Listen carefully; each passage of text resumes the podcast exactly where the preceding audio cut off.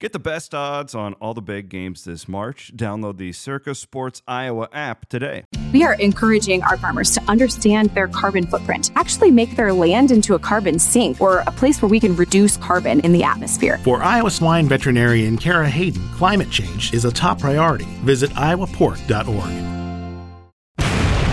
The Cyclone Fanatic podcast is fueled by Cody Road and recorded in the Wild Rose Casino and Hotel Studio. Welcome into another edition of the Cyclone Fanatic podcast. It's Monday, April 24th. Iowa State spring ball is uh, in the rearview mirror, looking towards the off season now. It's time for a new episode of Football in Random Things. All our spring football coverage brought to you by our friends at A Plus Lawn and Landscape, longtime supporters of us here at Cyclone Fanatic. We appreciate them. They are your landscape source for everything in Central Iowa.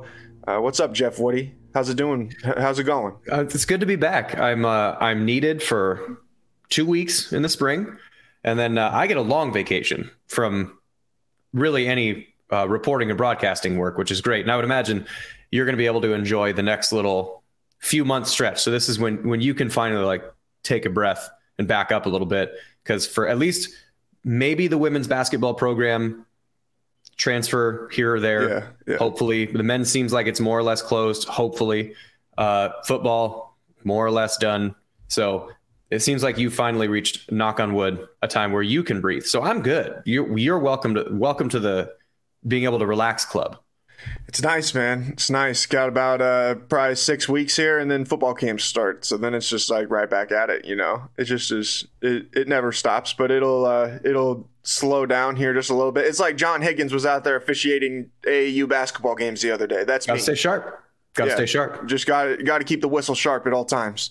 Uh, we have plenty of thoughts from the Iowa State spring game. It's funny. So you talk about this vacation that you're on. I texted you the other day during the spring game had no idea. I was like, I have no idea what Jeff has seen, if he's seen anything from the spring game, if he's here, if he even gives a shit what's going on in the spring game. I have no idea whatsoever. I was like, but I'm gonna float him a text, see what he says, see what we get back. And you immediately, or not immediately, but a little while later responded. You had some takeaways from the spring game, and I was like, oh, this is just what I needed. It's time for another episode of Football and Hey, we're back. Yeah. Um, no, I so it was cool. They had this is actually the first time, and it's a little bit weird because uh, this is the first time that I've felt like truly, truly welcomed into the program. Where like, and it's probably more me than them. Where like they have the doors open, but it sort of feels. I think I've used this analogy before. It sort of feels like uh, you went off to college and mom and dad broke up, and now mom's living with another guy, and it's still technically your room, but it's not at the same time. And then they added like four additions to the house. And so when you go back to your house, it doesn't quite feel like it. And so this is kind of the first year, and they had a big like Cyclone football alumni reunion. So we got to see a bunch of old teammates, like um, and two old teammates, and also like the the old timers that played in like the 70s and the and the 60s, and you have a bunch of those guys that are back. So it was really cool.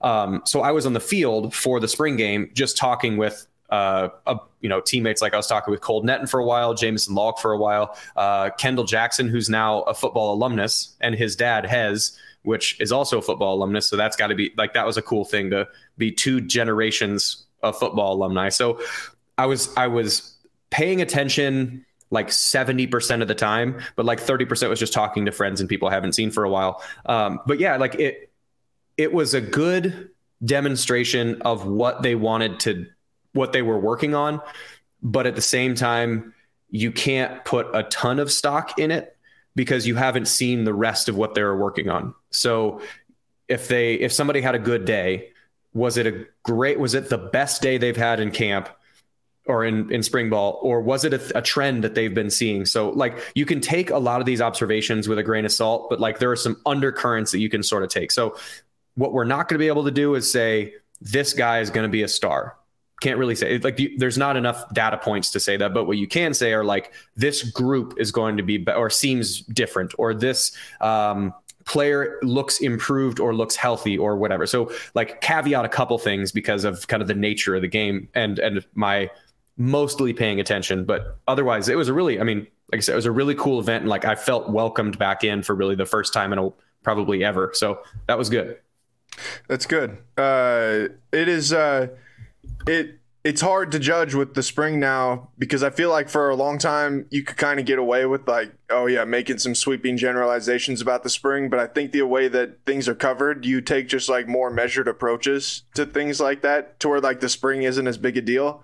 And when we only see one of the 15 days that they get in the spring, it's hard to make like sweeping generalizations. You know, like uh-huh. you saw one of 15 practices. These coaches get to evaluate 15 practices. We're evaluating one and they get to interact the the personality traits in the weight room and in conditioning and in kind of the skills and drill stuff that's not technically spring ball but you're probably doing st- some of it still. So like you're able you're catching such a small slice of something. It'd be like watching a golfer play one hole. Mm-hmm. like you might you can take and you can be like that guy's swing looks really good but let's say he piped one and he went into the trees are you going to say he's a bad golfer or maybe that was the one bad shot of the day that he had or he you know drives the green on a 345 yard hole and you're like this guy's the greatest golfer of all time but without the rest of the context you can't really it's hard to say this person's a good or a bad golfer but yeah you can take little point observations from it for sure. All right. Well, our first observation, I think both of us uh, are in agreement. The big story of the day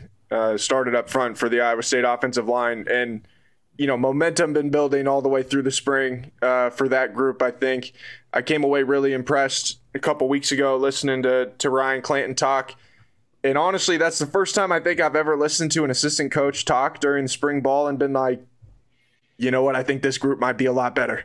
like I'm not, I'm not gonna lie, you know, mm-hmm. and uh, so that really jumped out to me that I walked away thinking like, man, that guy's so sharp that I find it hard to believe they're not going to be improved and I thought you could see some of that on Saturday. The physicality level seemed to be increased, um, and those guys look good. They're you know moving around well out there. So when I was coaching with Roosevelt, um, I had running backs and special teams, and the offensive coordinator used an expression that I really like. There were certain things that were some of it was good, some of it was I you know I would have done differently a little bit. But one of the things he described is uh, the offensive line is like City Hall where if you're a business and you're working with City Hall, it's best to keep your relationship with City Hall good, smooth, and clean. Where when you're coming up with an offensive scheme, the offensive line should have the easiest and simplest understanding of things because of how fast everything happens. Where when when a wide receiver notices that a corner is playing six yards off and is outside leverage, and then midway through that, you take three steps and they become an inside leverage guy because it changes a little bit. You have three steps to recognize what's happening and changing. If you are a guard, the guy that you're responsible for doing something with is 13 inches away from your head.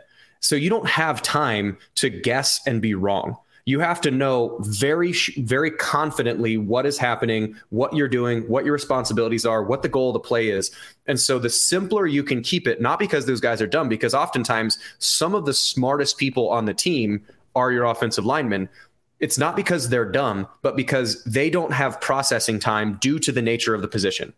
And what it seems like is when he's saying, I don't care what you do, but be violent, like that expression that he's talking about is trying to get people uh, it seems like what they've done and what they've made a concerted effort of doing is letting these guys get out of their own way.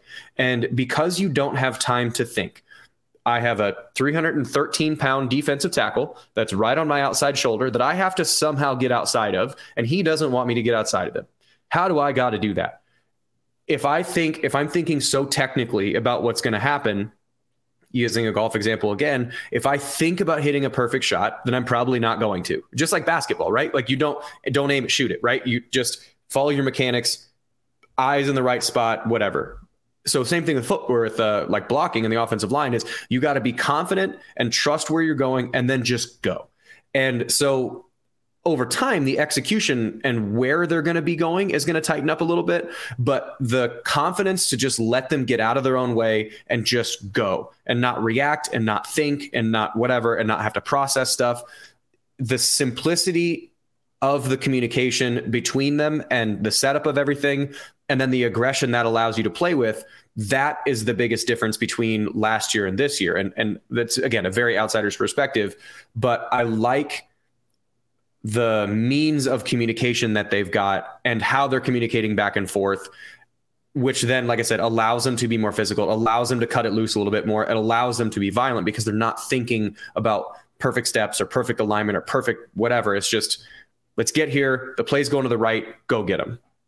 Yeah, that's what I thought was interesting when Clanton was talking, and you could tell that he's just a good teacher, you know, mm-hmm. and um, to hear him talk about how they're breaking football down to where it's like when they start the play, they want the offensive line to know this is why we're calling this play against this scheme, why we're trying to attack it this particular way, and like that's then that's the baseline of like what you're going to do. What do you need to do? How do you accomplish your job so that we can accomplish this goal in what we're trying to do as an entire offense, you know? And it's not just about like what you do individually and you have to think about doing what you do individually perfectly every single time.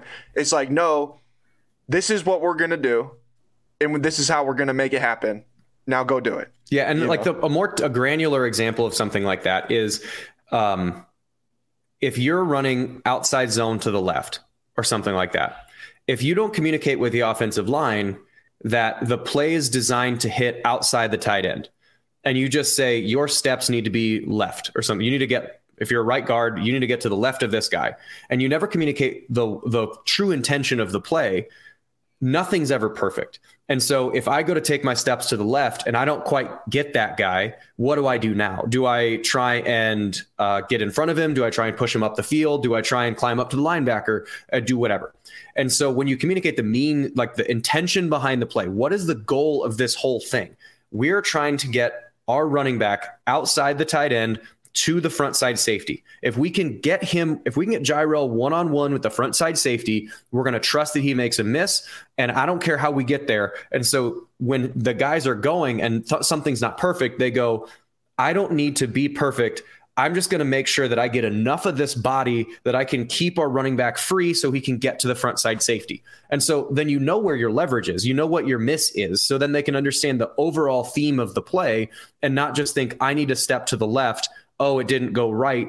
I'm just going to go run around now. So you have an intention behind it. So, like, yeah, communicating the overall concept of the play and then allowing allowing a respectful enough communication that you can be creative enough to figure out how to get there. Like using basketball correlation again is probably the best shooting coaches aren't the ones that say your elbow needs to be three inches to the left. The best shooting coaches are the ones that are trying to get you to totally believe that when you set your feet, feet balanced, catch the ball in your right position, and believe that. I mean, that thing is going down. And it's kind of the mental uh, coaching of we'll get you to the right spot. Now we trust you to go do it. And like same thing with the offensive line. And Clanton is like, this play's going left. We need you to get left. And our here's your goal steps. Here's the best way to do it. But if when in doubt, just make it so Jirehl can get to the front side linebacker or front side safety. That's it. So that's kind of the stuff that yeah, it's freeing them up. It's not making it so burdensome and so thought process. It's just cut it loose and go run. And there's there's talent in that room. You know, like I imagine Ryan Clanton saw some of those guys coming in here, and he's like, "Oh yeah, there's something to work with here." And the the margin between success and failure is really really small.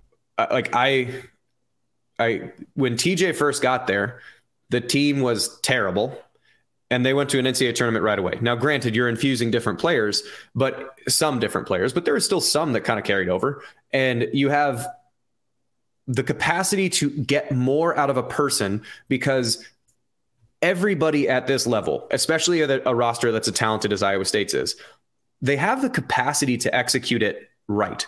And if my, as an offensive lineman, if my face is just on the wrong side, or if my step is a little bit outside or whatever, I don't have the time to, to get it right, or I'm not confident, or I'm not strong enough, or whatever.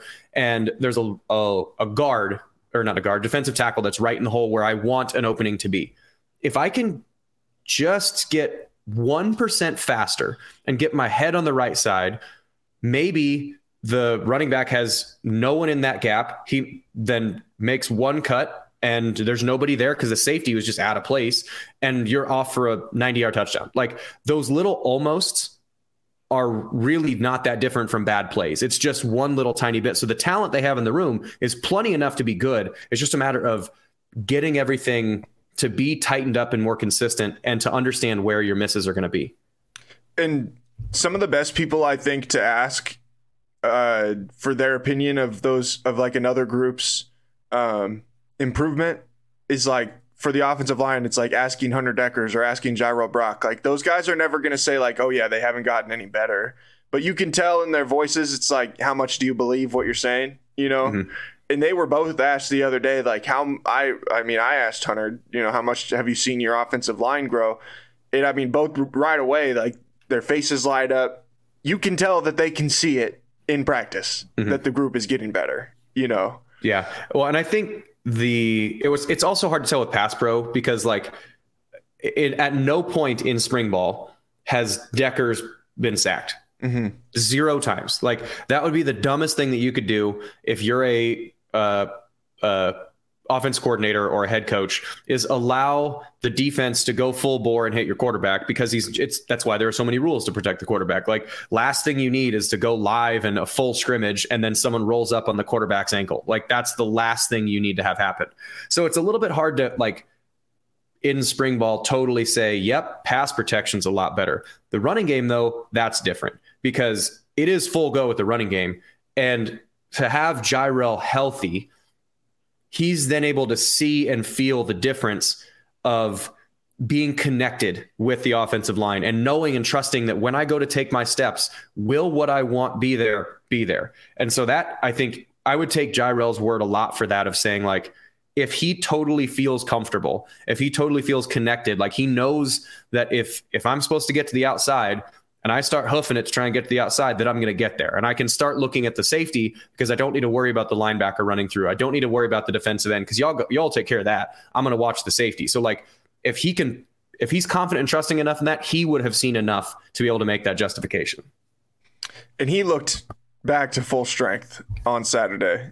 He looked uh, good. He, he had the one run where he made the made the cut uh, on a defensive back and then and then bolted for the end zone. I mean, it was that was as good of a run as I think he's ever busted off. And he know? also, I'm pretty sure he like in a in a uh, inside run kind of short yardage thing sent one of the linebackers off. I don't know, it was a stinger or something like that. But like when Jirehl is healthy, that dude is a load. He is an absolute tank to try and bring down, which just shows the difference between Iowa Jirehl and you know TCU Yeah. Like just the difference between the two is huge. So when he's healthy, I mean, he is really good. And the thing that he operates with is he, it's a smooth type of violence where he's not ever like when you watch David Montgomery run, I wouldn't describe David Montgomery as smooth.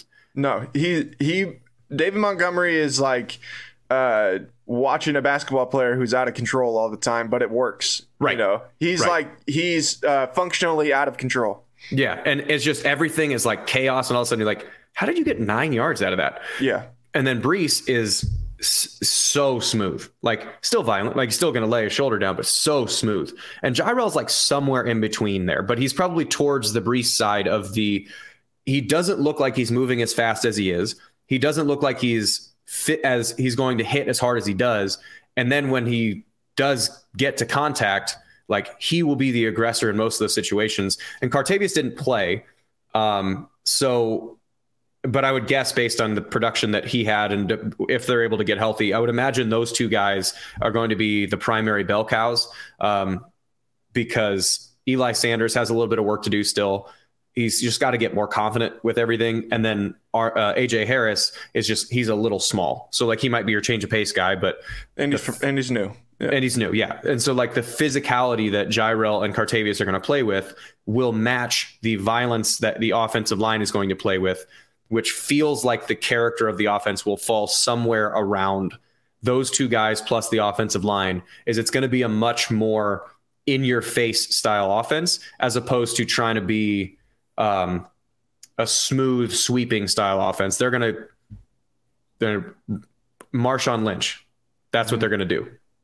What do you think of the the times when they would move the running back up to the H back position? Do you see that? Yeah, well, they would do it because it was pass pro. Like they're yeah. that's it is so stupid not to do that. Like, okay, so what they're doing, and the, the description of what you're trying to say is that so they're they would have the running back, and it was in generally an obvious passing downs where defense already knows you're throwing. Right. They're like working to, on they were working on like third and eleven and yeah, like fourth and twelfth. Yeah. We don't need to pretend like we're gonna run the ball here. Right. And so if there's a double A gap blitz, there's a linebacker on one side of the A gap, just right to the side of the center, and you have a another another linebacker in the other A gap. So the center has to pick one of those guys, and maybe the guard has to pick it up. Like there's a bunch of ways you can block it. Where if there's a guy in the A gap, center goes to his right, then the left guard comes to block the other guy, and then the tackle comes down to the other defensive tackle. But then there's a big guy left, a defensive end that's left, nobody's blocking him. And so a lot of times with double A gap pressures, the easiest way to block it is I'm going to have my center take one, the guard will take the big guy because he's a big guy himself. So guard blocking defensive lineman, tackles blocking a defensive end. So then my running back doesn't have to block a D tackle or a D end. So I'm going to put my running back on the linebacker, which is because that's the best physical matchup that we have, which means my running back has to get to the A gap. If I'm standing next to a quarterback, I have to run five yards and in that space, that guy's going to make a move or he's going to run over me or he's going to do whatever. And it's really hard to play in space. However, if you put that running back one yard off the ball in that A gap, he functions like another little baby lineman because there's this there's no more space. So like if he goes to make a swim move, that linebacker goes to make a swim move, he runs into the guard's ass. So you have to play in a phone booth then. So like that's one of those things like uh, again another basketball example. When you see a an offense playing against a 2-3 zone and they don't put their post on the free throw line to try and catch the ball and condense the defense a little bit and mm-hmm. start sifting around there you're like what are you guys doing? That's such a stupid easy thing. And then you see them do that and you're like okay there you go. Like that that is the simplicity level. And so i like again talking about how making offensive lineman city hall and simplifying the decision making process I know you have to block the linebacker.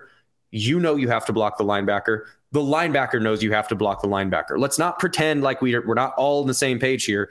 Put you in a position to make your job easier. So they'll they did that, and it was A gap, B gap, C gap stuff. Like they would, if there's a known pressure against a smaller guy, just put the freaking running back up there because it, it makes it makes my life a thousand times easier that I don't have to run five yards in space.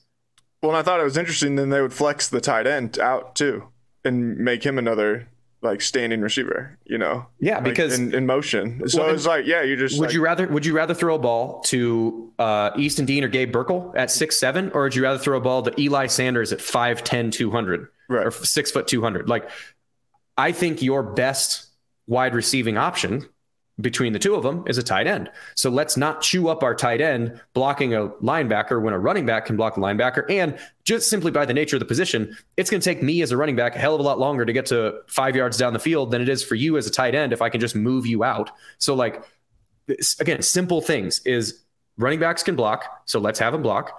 Tight ends can catch. So let's have them catch. Like, easy. It's just little simple things. Put your post on the free throw line in 2 3 zone. That kind of simple stuff. And the tight ends were impressive, uh, just as a position group, especially when, you know, DeShawn Hanika, who was the most proven of that group, didn't play. But you still get, you know, Easton Dean looked pretty good. Uh, Burkle Gabe, looked really good. Gabe Burkle made a really impressive touchdown catch.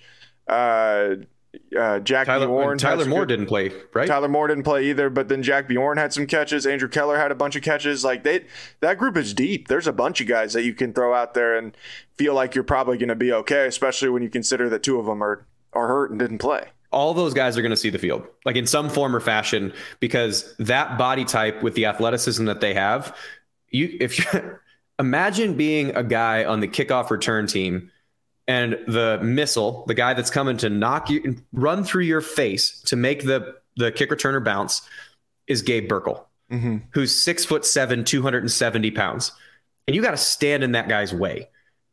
I mean, he's like Dylan Soehner 2.0, basically. Yeah, like no thanks, man. But I think he's even a little bit more.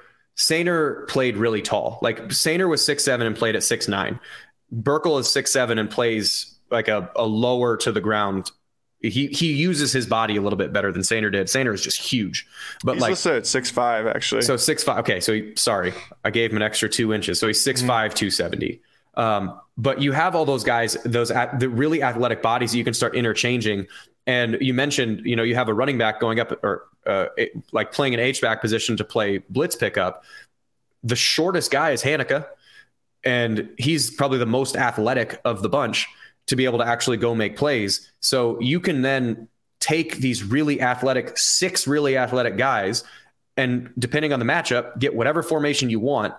and leave uh, Stevo Klotz in as an attached tight end. You move Eli Sanders up as a blocker, and then DeShawn Hanika and I don't know Easton Dean or something, Tyler Moore are out as receivers. Who's going to cover that? So like depending on the situation, you probably don't have a Charlie Kolar in there. Like Hanika is going to play really well, but you don't have a Charlie Kolar in there. Right. But you have two or three guys that can sort of serve the role of that because there are legitimately six or so guys that are between the fullbacks and the tight ends that are going to be play uh, significant snaps just in this offense because their skill set. And I would wonder how much you know the tight ends popping out had to do. Like Jaylin Noel didn't. Jaylin Noel didn't play. Demetri Stanley didn't play.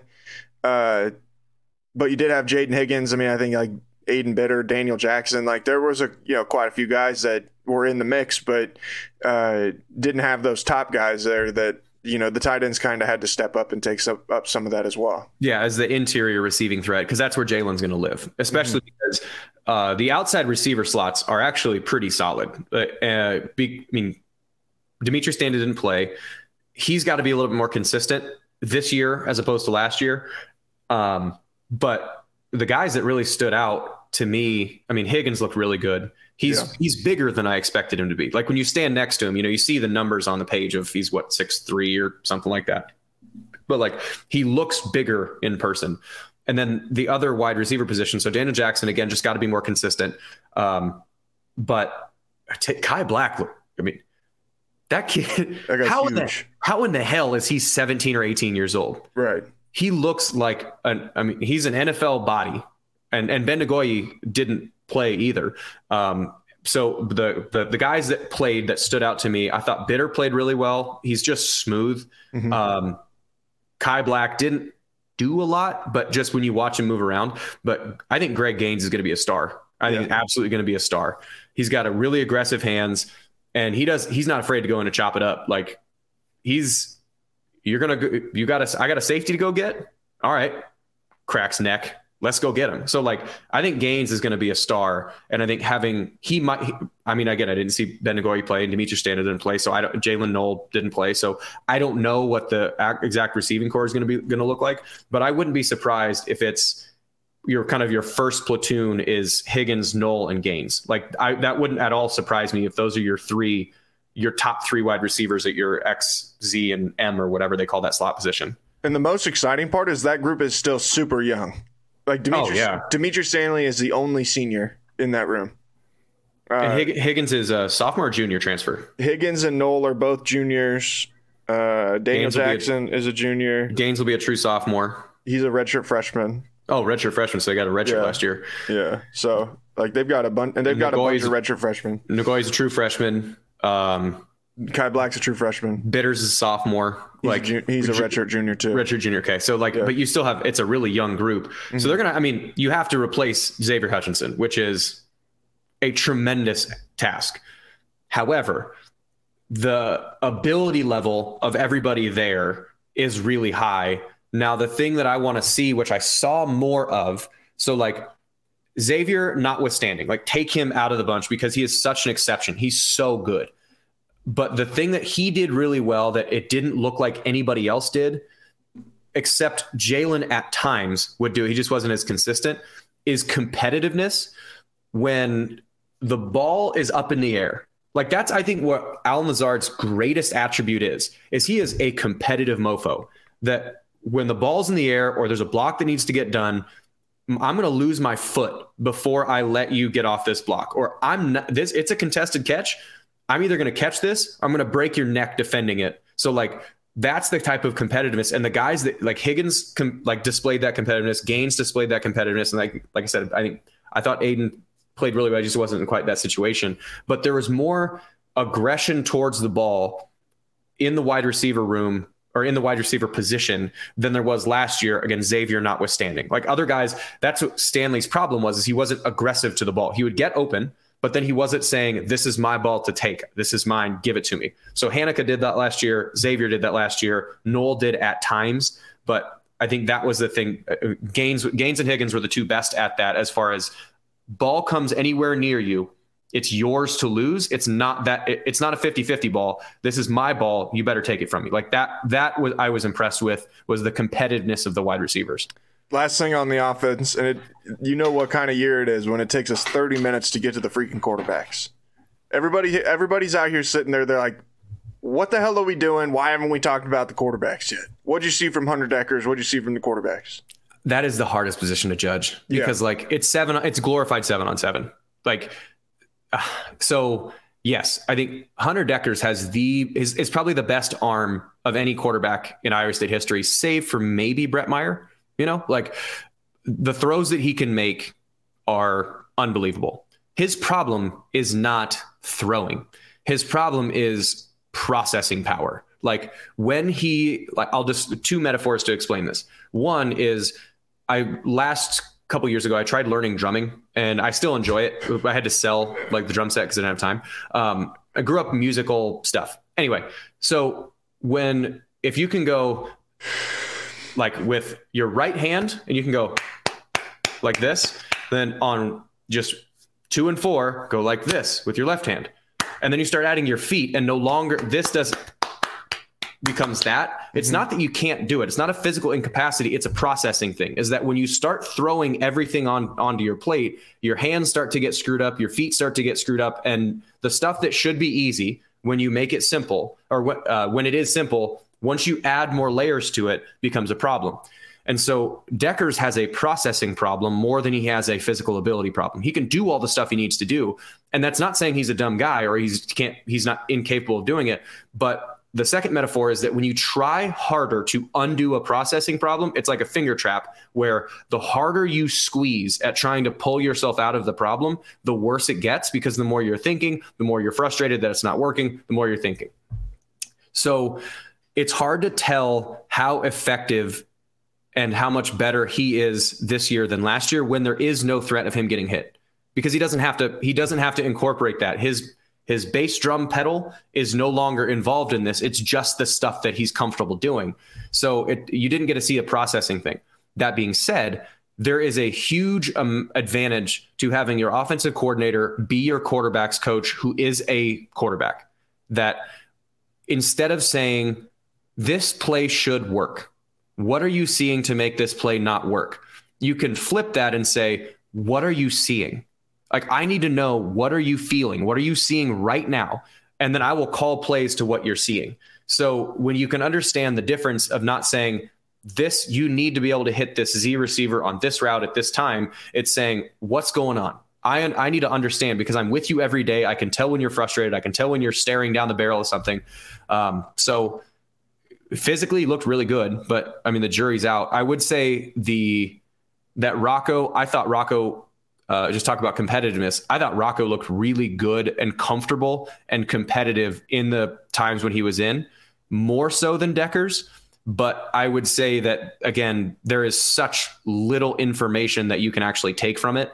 Um, so JJ Kohl's going to be good too. JJ Kohl's going to be really good. I, I will say this though, like when I was watching JJ, the comparison, and really don't come at me here, is the comparison for JJ is Peyton Manning in that he is when he when Peyton was at Tennessee, he wasn't a runner per se, but he could run when he had to because he used that le- his legs as an option that was calculated into what was happening. Because JJ's game, he has a big arm, but Dekkers' arm is bigger. He can run, but Rocco's faster.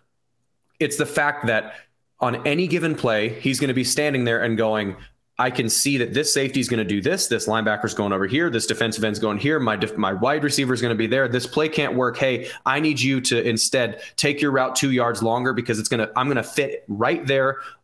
I'm going to throw it through a tire and it's going to hit you exactly where it needs to go. And so it's the accuracy and rhythm and timing that his game is based off of that he just doesn't have enough reps yet to do. But once he does, that is an possible offense to stop when that quarterback is playing like that. Like mm-hmm. he has the potential to get there. That's why his his ceiling is so, so, many stars and his recruiting ranking is so high is because that's his potential is accurate, smart, quality decisions, competitiveness, leader, all of it's right there. He's just got to get more reps. And he is a genuinely massive human being. He is every bit of six seven. Yeah, like he he makes Hunter Decker. Hunter Dekkers is a good sized guy, like not short by any means. He makes them and, and makes Rocco especially look short, like standing What's- next to anybody. What's What's funny is so his mom did worked out at, and still kind of does off and on when they're not in like athletic season, recruiting, whatever. So his mom worked out at the gym. His sister does AI, and JJ did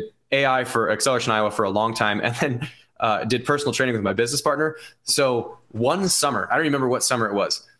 I uh, I would only come in at like noon or something like that, and he would do the training at like ten. And so I would see him at the beginning of summer, and my business partner is taller than JJ.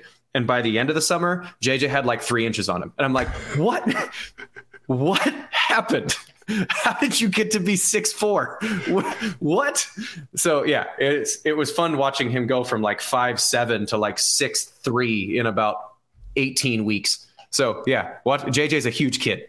TJ's sitting over there like, hey, if it don't work out, you know, Uh, we need some forwards, man. we, hey, the scout team could really use some help, man.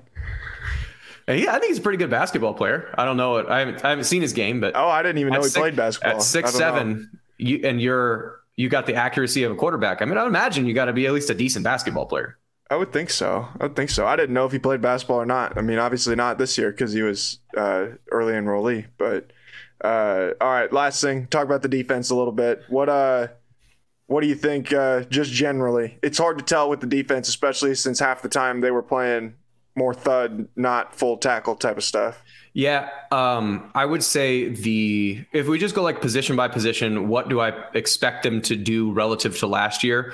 I think the interior defensive line will be better than last year. Yeah, that think group on average- a chance to be very good. interior defensive line with guys like Isaiah Lee and uh, Domonique Orange, like those guys are the ones that kind of stick out. So the interior defensive line, I think, will be better than last year.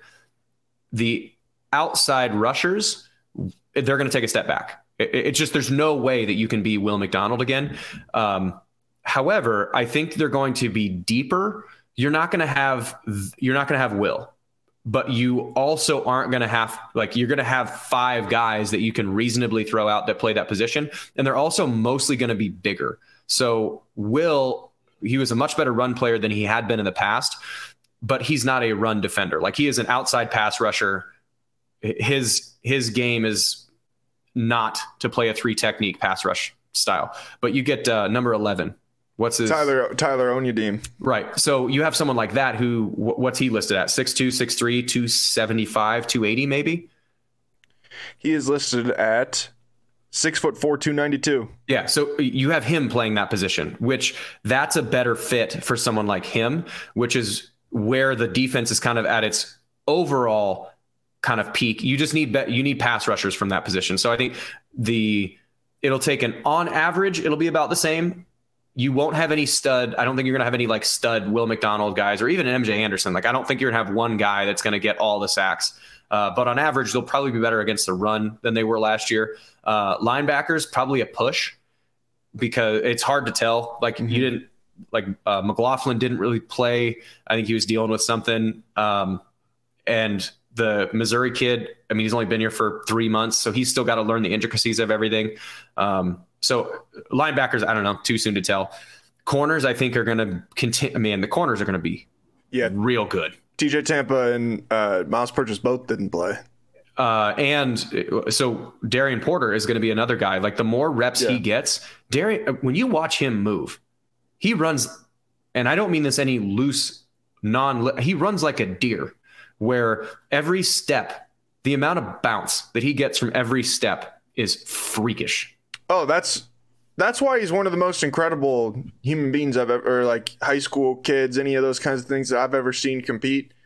Because when he ran on the track, dude, he ate up the track. Like he was one of those people that went every step would eat track. You know, It's absolutely insane. So Yeah. you get him more time at the position. I think he'll end up being. I mean, Purchase is a competitive dude, but when you have a big wide receiver, you're probably going to have Tampa, Porter, and Purchase on the field at the same time because they're physical enough to do that. Um, and I think so. I think the corners are going to be a step up because it's basically the same group. So uh, they're going to just be better. And I think the safeties, you lose Anthony Johnson, So there will be more volatile. Like the good plays will be better, but the wor- the bad plays will be worse. I think at least early while they're trying to get while they're trying to acclimate to not having a guy like Anthony Johnson. However, outside of TJ Tampa and maybe Domonique Orange, I think the the best pro prospect on the defense is Malik Verdon because what he the way he moves at the size that he is is uh what's the dude that got drafted by the Cardinals? He went to Clemson. He plays out he's like a linebacker. Oh, uh, Isaiah something? yeah, Isaiah Isaiah Simmons. Isaiah Simmons. That's who his body type reminds me of. Is an Isaiah Simmons type guy because I mean, what's he listed at? 6'3", 210? He's huge. If if he's not listed at that, I mean, he is he is a huge human being to be playing that position and he moves really well. 6'4", 214. That guy, it's uh, it's Isaiah Simmons is the the style body or the body style that he's so I think he's the best pro prospect on the defense and he hasn't barely played very much. Let me So- put it to you, let me put it to you this way. Uh, he's listed at 6'4", 214. Myles Mendeszoon, who was one of their like primary uh, edge guys the other day, is 6'4", 220. Yeah. It's freak. It's an absolute freak. And so your your safeties are going to be because Beau didn't play. So um, did we ever get resolution on Freeler or Freiler? It's uh, Freeler. Freeler. So you got Freeler, Verdon, and Cooper are going to be your three safeties. On average, And Cooper didn't play either. I don't yeah. think. So Yeah. on average, those guys are going to be, I think, better aggregate than the other ones. But because the thing that Anthony Johnson brought is a stabilizing factor that, like, you're usually not going to be out of position. Like, no, nobody's going to be out of position because he's going to say, "Hey, Beau, get down. Hey, Malik, move. Cooper, get up." You know, like he's going to put everybody in the right position. Freiler or Freeler's probably going to have to do that, but the other guys are going to have to take some of that responsibility on themselves, which means more screw ups are going to happen. Like th- there's not a guy that is going to be as consistent as Anthony Johnson was, but with the talent of those three guys, I mean, across the board, that is they, that might be the best safeties group by the time all of their careers are said and done that Iowa State's probably ever had. Like just at the same time because of Fre- Freeler's an NFL guy, Verdon's an NFL guy. Haven't seen enough of Cooper up close to know, but like those two guys are for sure. I mean, they're NFL players, so like that. The safeties group I'm really excited about, but there are going to be some learning curves up and down. Uh, quick little plug. Speaking of Anthony Johnson, he's a little busy this week. You know, got something coming up. I don't know if anybody knows. Got the NFL draft coming up this weekend. Hoping after the draft, Anthony Johnson's going to come right here on the podcast and chop things up. Hey, he's a what a nice human. Yeah, he's one of the best, as good as it gets. Uh, one of the one of my favorites I've ever covered. So we're gonna have him on here hopefully sometime in the next couple weeks, so people can look forward to that. Uh, all right, last thing that I wanted to touch on, man, it didn't take more than what 20 minutes of the scrimmage starting. The special teams guy's already on the hot seat, dude. like, come on, man. Missed the Oh, first man. kick of the missed the first kick of the spring game. Two botch two botch snaps. I mean, what are we doing here? So I'm. I'm completely kidding. Before anybody before I get any text messages asking me why I'm why I'm saying that the special teams coach is on the hot seat, I'm completely kidding. I want to make that I want to make that clear. I will say this, and again, I want to educate the fans as best I can. So when you're having a conversation with your uncle uh, at like a barbecue or mother's, you're at the family dinner for Mother's Day. There are two elements of special teams that a coordinator would likely be in charge of. One of which is substantially harder to improve quickly. So one of them is scheme. So, and I'll include execution in that scheme, which is where are our guys lining up? Who are they blocking? How are they tackling? How and how well are they doing that? It's the scheme of the coverage or the return. We're blocking this guy, we're tackling this guy, we're aligning everybody this way. So that's one. And honestly, they weren't terrible at that last year. They were just inconsistent. They were kind of all over the board. The angle of the punter was really weird last year. odd, odd. It's yeah. like 45 degrees and shortened the corner. It's, anyway, so that's like that. That's but a they thing. didn't. But they didn't have a punt blocked. Did, oh wait, no, they did. Uh, never mind. They did have uh, numerous punts blocked. I, would, Oh, oh, I thought that was the year before. I kind of got confused. Sorry. No. No, I actually legitimately was uh, just wrong there. Yeah. Yeah, no, they uh several last year, and it's, Yeah. it's oper- so that the the angle, the setup was bad. But the other thing is called operations, which is snap, hold, kick. It is, and on a punt, it's just snap, kick. So the operations time And the operations effectiveness is like improving your basketball shot, where it just takes a lot of repetition and a lot of practice and a lot of confidence that that's going to happen because you can't just say, kick it better. All right. I mean, sort of simple, but the the correlate to a lot of those things is like I use you know golfing examples and basketball examples, but like a golfing example is you have a driver, and I'm going to put the ball on the tee, but I'm not going to put the ball on the tee until in your back until you're in your backswing. Oh, and also you're going to be at hole 16 at the Waste Management Open with 30,000 people going to boo you if you hit it off the green. You got a little pressure? Yeah. Okay, get over it. Like that's essentially the communication you're trying to have. And snappers are the same thing, holders are the same thing, kickers are the same thing. So like operations takes time to fix. And that was what they were super, super bad at last year. Operations was garbage last year. So his job is more in operations fixing than it is scheme fixing. And the scheme was fine. Operations was still okay, but that just takes more time. So if you are one of those people that is trying to like fire the special teams coordinator, chill. chill. Two things. Scheme is better, ops takes time. I just I hope that when Matt Campbell interviewed that guy, he told him he's like, "Hey, you don't even understand the hornet's nest that you're walking into right now. Okay, you have no choice but to deliver. Otherwise, like your ass is grass immediately. If you don't hit, if we don't hit eighty percent of our field goals and get an average it's, 45 yards a punt. And stop having punts blocked. Like that's literally it. That's like, such oh my god that's such an easy fix. That's that's all scheme. Well not all scheme. It's like 60% scheme 40% operations which is it perkins? Is he still the punter? Yeah. Get got to get rid of the ball buddy. Like got to go faster. Operations yeah. got to be better. So we're it's a slow process. Getting there. Hey at least they got all summer. Got all summer to work on it now. All right jeff we'll uh we'll catch up with you again not too far from now, I'm sure. Well, you got a vacation, so enjoy yourself. I'll, uh, I will enjoy myself. I'll, uh, I'll talk to everybody again soon. We'll talk uh, here again on football and random things. Peace.